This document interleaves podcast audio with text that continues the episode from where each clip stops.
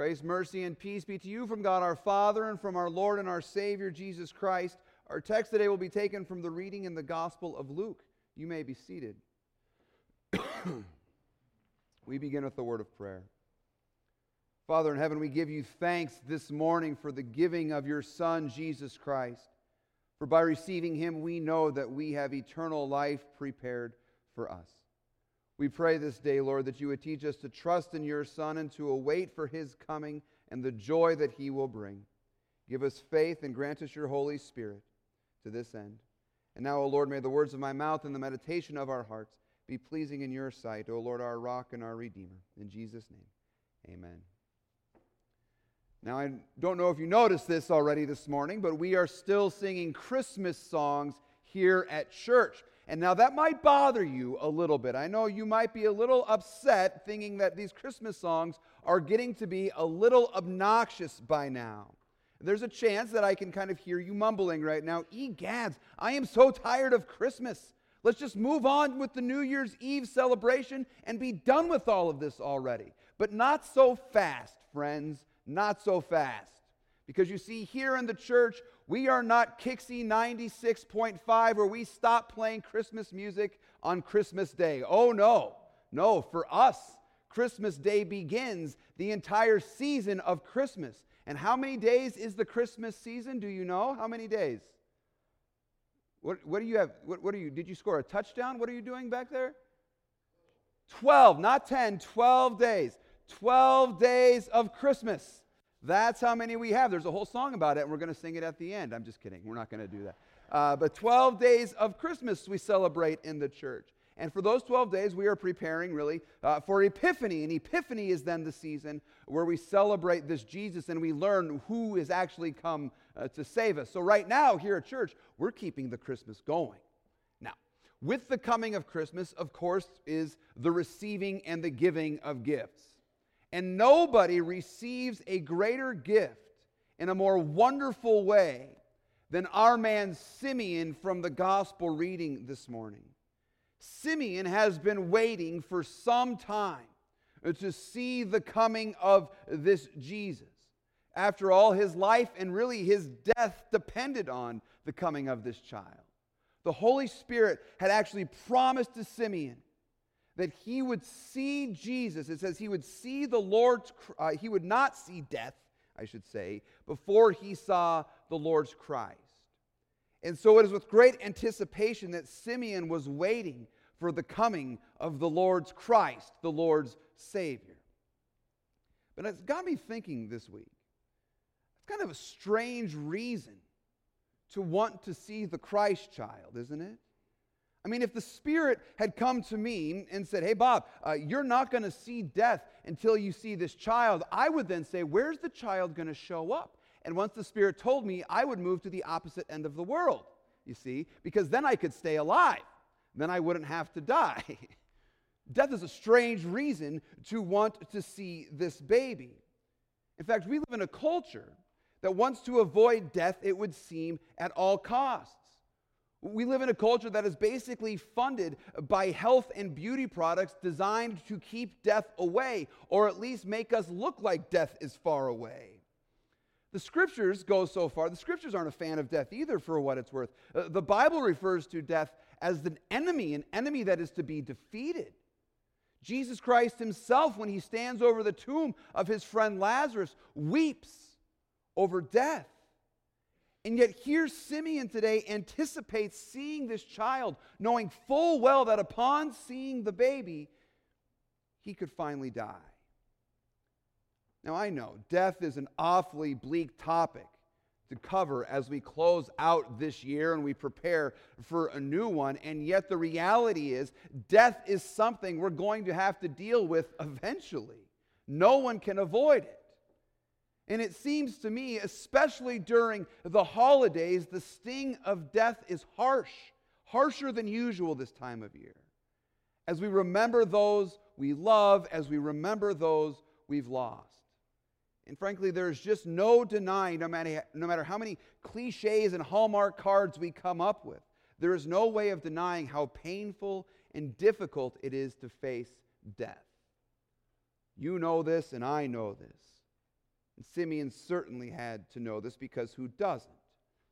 Nobody wants to face death, nobody wants to die. And yet, it would seem as we read the text today that Simeon knew something else. He knew something that takes the fear and the sting of death away. He knew that the Christ that he was to see, this Christ who his life and his death depended on, was coming to do something about death. He was coming to overcome it. Simeon was looking for and longing for this Christ, for he knew that this Christ who was coming, he knew he could depend on him to overcome death. And now it seems, as you, as you examine the passage today, that Simeon knew something about the way that Christ was going to deal with our death. In order for Christ to deal with our death, he had to come and he had to face it head on. That's why, after all, after, he's, uh, after Mary and Joseph have brought Jesus to the temple to be circumcised on the eighth day according to the law, and after Simeon held uh, the eternal God, who at this point was eight days old, which is just a mind boggling phrase, as he's holding this, this eight day old eternal God in his hands, he can look at Mary, he can look her in the eyes, and he can say these words Behold, this child is appointed for the fall and the rising of many in Israel, and for a sign that is opposed. And a sword, he says to Mary, will pierce your own soul also, so that the thoughts from many hearts may be revealed. In other words, Simeon has this sort of uh, obscure and ominous prophecy that he makes here to Mary. He tells her that this child is going to reveal the hearts of many. In other words, he's going to expose the sinfulness of all the people around him, and all the people around him who are so satisfied in their self righteousness aren't going to have it. So they're going to oppose this Jesus. He is a sign who is opposed, and they're going to oppose him by crucifying him, by putting him to death on the cross. And this is going to pierce the soul of Mary because nobody can handle watching their own child die. If you've experienced that in your own life, you know that there is no darker or more bleak place than, than, to lose a child. And Mary was going to watch her child be crucified for the sins of the world. She would suffer watching her firstborn die. But it's that death that Jesus died that would ultimately handle death. It would ultimately swallow up death forever. For the death of the Lord's Christ would pay for the sins of all mankind and put death to death forever. So Simeon could rejoice at the coming of Christ, even though he knew it meant that he would now die, because he had this good news. He was not facing death without Jesus. And frankly, there are two ways to face death in this world with Christ or without Him. If you face death without Christ, it is hopeless. When you face death with Christ, death is weak and helpless and a defeated foe. See, Simeon knew that when he was facing death with Jesus, he was not facing a death of punishment or eternal wrath, because that is what this child came to do away with.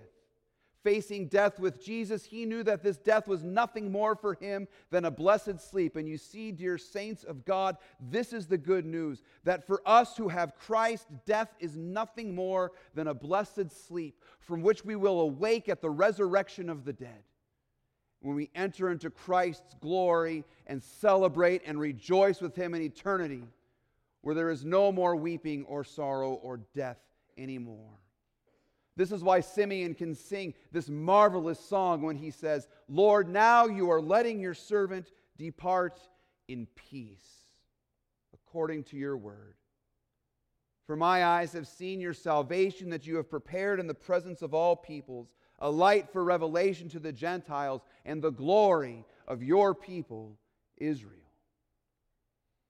Now, if you grew up in uh, some Lutheran churches, if you grew up in a, in liturgical Lutheran church or some other liturgical church, uh, these words might sound familiar to you. We call them uh, the nunc dimittis, which is Latin for now dismiss us, because Simeon says, Now you may dis- I may dis- uh, depart, uh, be dismissed, you might say, in peace. These are words that uh, historically, traditionally, have been sung after the receiving of the Lord's Supper. And now that's a very appropriate thing if you think about it. Because just as Simeon beheld Christ in the flesh of that baby, so do you receive the same Jesus, body, blood, and all, when you come to the Lord's Supper. This passage always reminds me of, of one of my favorite quotations uh, that was uh, brought to my attention again recently, but it, it, I just love this phrase. Uh, a pastor of the last century said these words He said, When a Christian goes to the Lord's Supper, he should go to the Lord's Supper like he's going to his death, so that when he goes to his death, he can approach it like he's going to the Lord's Supper. You think about that. What does that mean? Well, in both cases, whether you're going to the Lord's Supper or you're going to die, in either case, dear Christians, you are going to go see Jesus.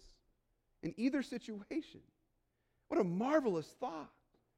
Knowing that when we come to this altar on Sunday morning, we receive the very body and blood of Jesus Christ for us. He gives himself to us as a gift. And there, his word is fulfilled for us as our sins are forgiven and eternal life is once again promised to us. Because where there is Christ, there is Him and all of His benefits. And so we can leave this altar every Sunday having received the body and blood of Christ, the same Christ that Simeon received. And we can face our life and we can face our death with confidence because we know we face death with Jesus. And Jesus has conquered death for you and for me. So I know death is a bleak thing to talk about, but it's a reality we have to face. We have to face it in the last year, and we're going to have to face it again in the new year. And as we do, we will face it and we will weep and we will mourn and we will cry. And that is entirely appropriate because death is a problem to be cried over and to be wept over. But we do not mourn, as St. Paul writes, without hope, without confidence. Weeping, the psalmist says, will tarry for the night, but joy will come in the morning. We weep with hope, for like Simeon, we have received the Lord's Christ. And he has forgiven all of our sins and opened up to us everlasting life. You see, we face death with Jesus, and Jesus has promised eternal life to you. The Bible says the wages of sin is death. And Jesus paid those wages on your behalf on the cross when he shed his blood for you and now promises you everlasting life. So as you leave the altar today, depart in peace. For God's word is once again fulfilled for you. The word that promises your death is defeated, you will rise again, and yes, you will see Jesus. Amen. Let us pray. Father, we give you thanks for Jesus Christ who has won victory over death and the grave for us. Lord, let us depart the altar today in peace, knowing that your word is fulfilled and eternal life is secured and promised for us. We thank you that we have Jesus, and more importantly, that Jesus has us. He will never leave us nor forsake us, even in death. Give us great hope in the resurrection. In your Son's name we pray.